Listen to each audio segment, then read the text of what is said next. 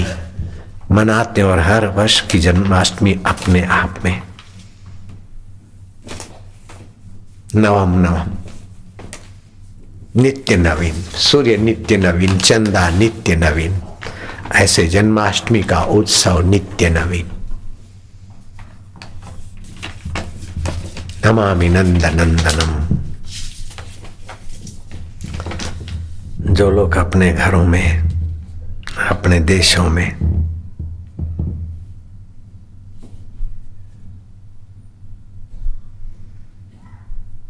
सुनते होंगे जन्माष्टमी के पर्व को।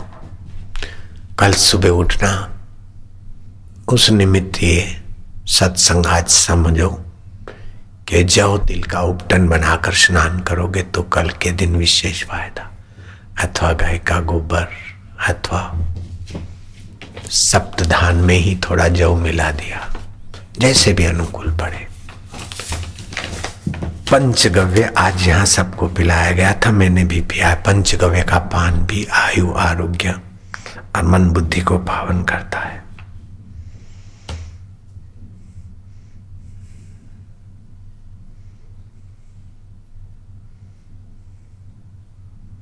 नरसिंह मेहता संबत चौदह सौ सितर में। हुए और नरसिंह मेहता का वचन क्या है? कर मन, भजन, नो, व्यापार। हरि तारा, नाम, नो, आधार। कर्मन भजन, नो, व्यापार। और व्यापार, धंधा, चिंतन, चिंता तो करते, लेकिन अब भजन का व्यापार करो। किम लक्षणम भजनम? रसनम लक्षणम भजनम? भगवत रस आने लगे। भगवत ज्ञान बढ़ने लगे, भगवत प्रीति बढ़ने लगे, भगवान के निमित्त हम सत्कर्म करने लगे। पांडव वन में दुख की अवस्था में है, फिर भी दुर्योधन से ज़्यादा सुखी है, क्योंकि भजन का रस है। श्रावण का महीना था, और ढूंढ निकालना है कोई खास शिवालय को। ओम नमः शिवाय करके बिली पत्र चढ़ाना है। धरती के उस शांत अरण्य में कोई दिव्य मंदिर था और उस मंदिर का दर्शन करने को इंद्रदेव आया और वातावरण देखा कि पूर्व काल में कोई ब्रह्मज्ञानी महापुरुष भी यहाँ आके गए। ब्रह्मज्ञानी की दृष्टि अमृतवर्षी। यक्ष, इस मंदिर के आसपास के वातावरण की सुरक्षा के लिए मैं तुम्हारी यहाँ नियुक्ति करता हूँ। हो सकता है कि पांडव विचरण करते करते इस सात्विक भूमि में आ जाए, द्रौपदी आ जाए। द्रौपदी का रूप, लावण्य सौंदर्य देखकर कोई दुष्ट आ जाए। रक्षा करना इस माहौल की यक्ष। मेरी आज्ञा है तुम्हें। यक्षों के पास दिव्य विद्या होती जब चाहे दिखे, जब चाहे अदृश्य हो। और मनुष्यों से तो कई गुना बल होता है।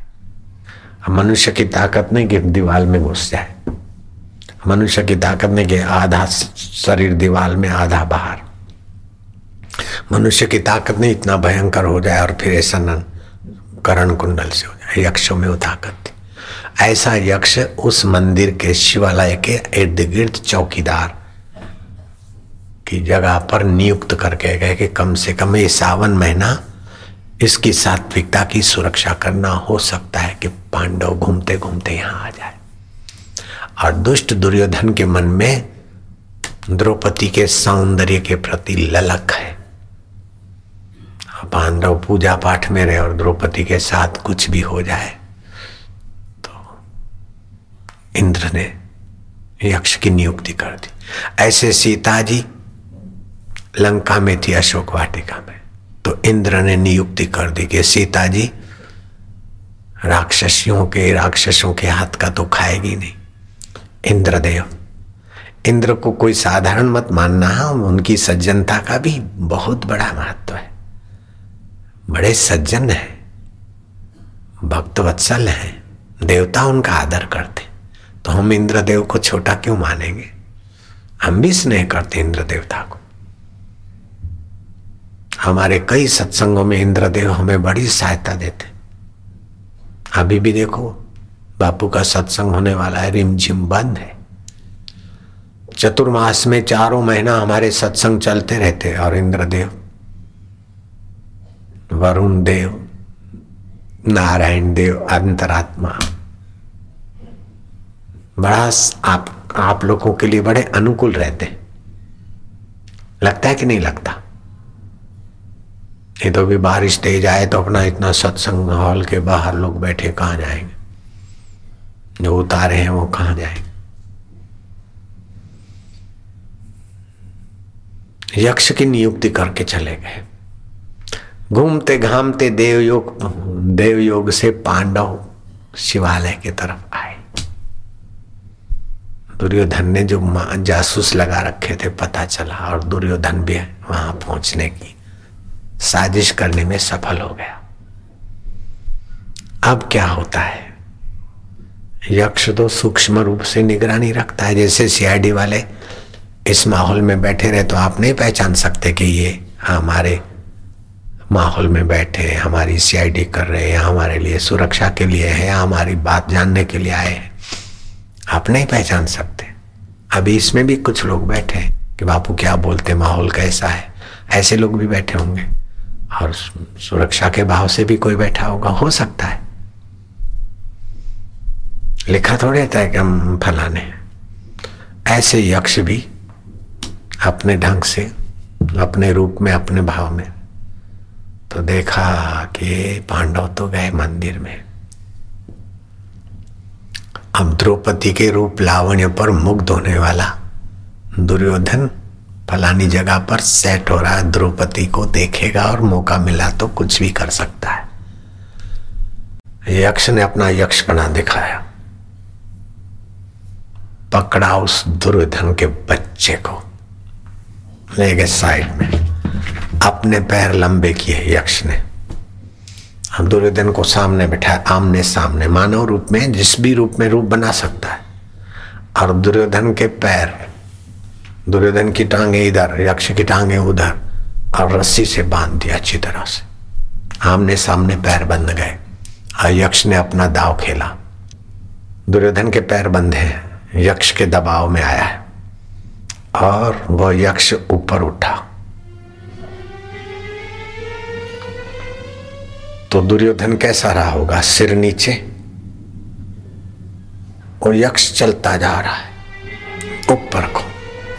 और दुर्योधन लोलक की नहीं, लटकता, झूलता चला।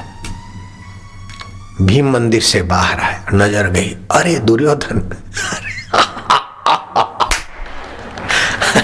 मेरा हरीफ इतना ऊँचा बोले रो। अर्जुन भैया!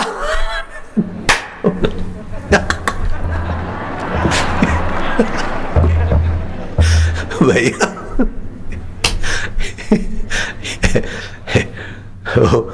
लोहे का पुरुष बनाकर उसको गदाए मार मार के भीम से लड़ने की तैयारी करने वाला। दोनों भाई खुल के हंसे और वो तो बेचारा यक्ष में तो कई दैविक ताकत थी। ऊपर जाए ऊपर जाए। इतने में देखा कि युधिष्ठिर महाराज बाहर आए और अपन यूँ देखते रहेंगे तो उनकी नज़र पड़ जाएगी। और वो तो दयालु है। वो बोलेंगे, इसको बचाओ, यक्ष से बचाओ। भाई अपन नीचे देखे। महाराज जी प्रणाम है। और महाराज जी को ऊपर आँख उठा के नहीं देखते हैं। महाराज जी प्रणाम। युधिष्ठर देखते कि नीचे देख रहे क्या है ज़मीन में?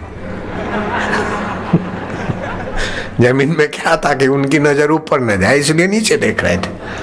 लेकिन भीम भी कोई कच्चे तो नहीं है। बोले, नहीं भैया, ऐसे नहीं नहीं, फिर भी ऊपर सिर नहीं उठाते हो। धरती पे देखते ही प्रणाम कर रहे हो, महाराज जी है। क्या बात है? अर्जुन? अर्जुन का भी वही हाल।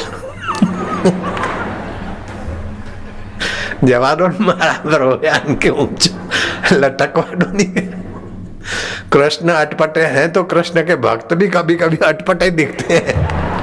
यहाँ भीम देखो, अटपटा, अर्जुन अटपटा। नहीं नहीं, भीम क्या है? जरा ऊपर तो देखो। अब ऊपर युधिष्ठर महाराज के तरफ़ देखे तो अंदर में जो कोतूहल था तो ऊपर नज़र चली गई। भीम जी, भीम ने, अर्जुन ने ऊपर तो देखा, लेकिन वहाँ चली गई नज़र। युधिष्ठर कहते हैं कि, ये क्या हो रहा है?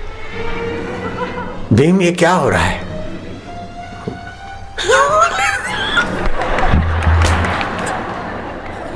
अर्जुन ये क्या हो रहा है देखिए अरे बोले हंस रहे हो अपना भाई बेचारा જવા દો ને પેલા કે ના ના એમ થતું હશે દુર્યોધન બિચારો યક્ષ થી બંધાઈને ઉપર જતો રહે શું દશા થાય ને ઓક્સિજન ના મળે બીજું ના મળે ની ભૂંડી દશા થાય બિચારાની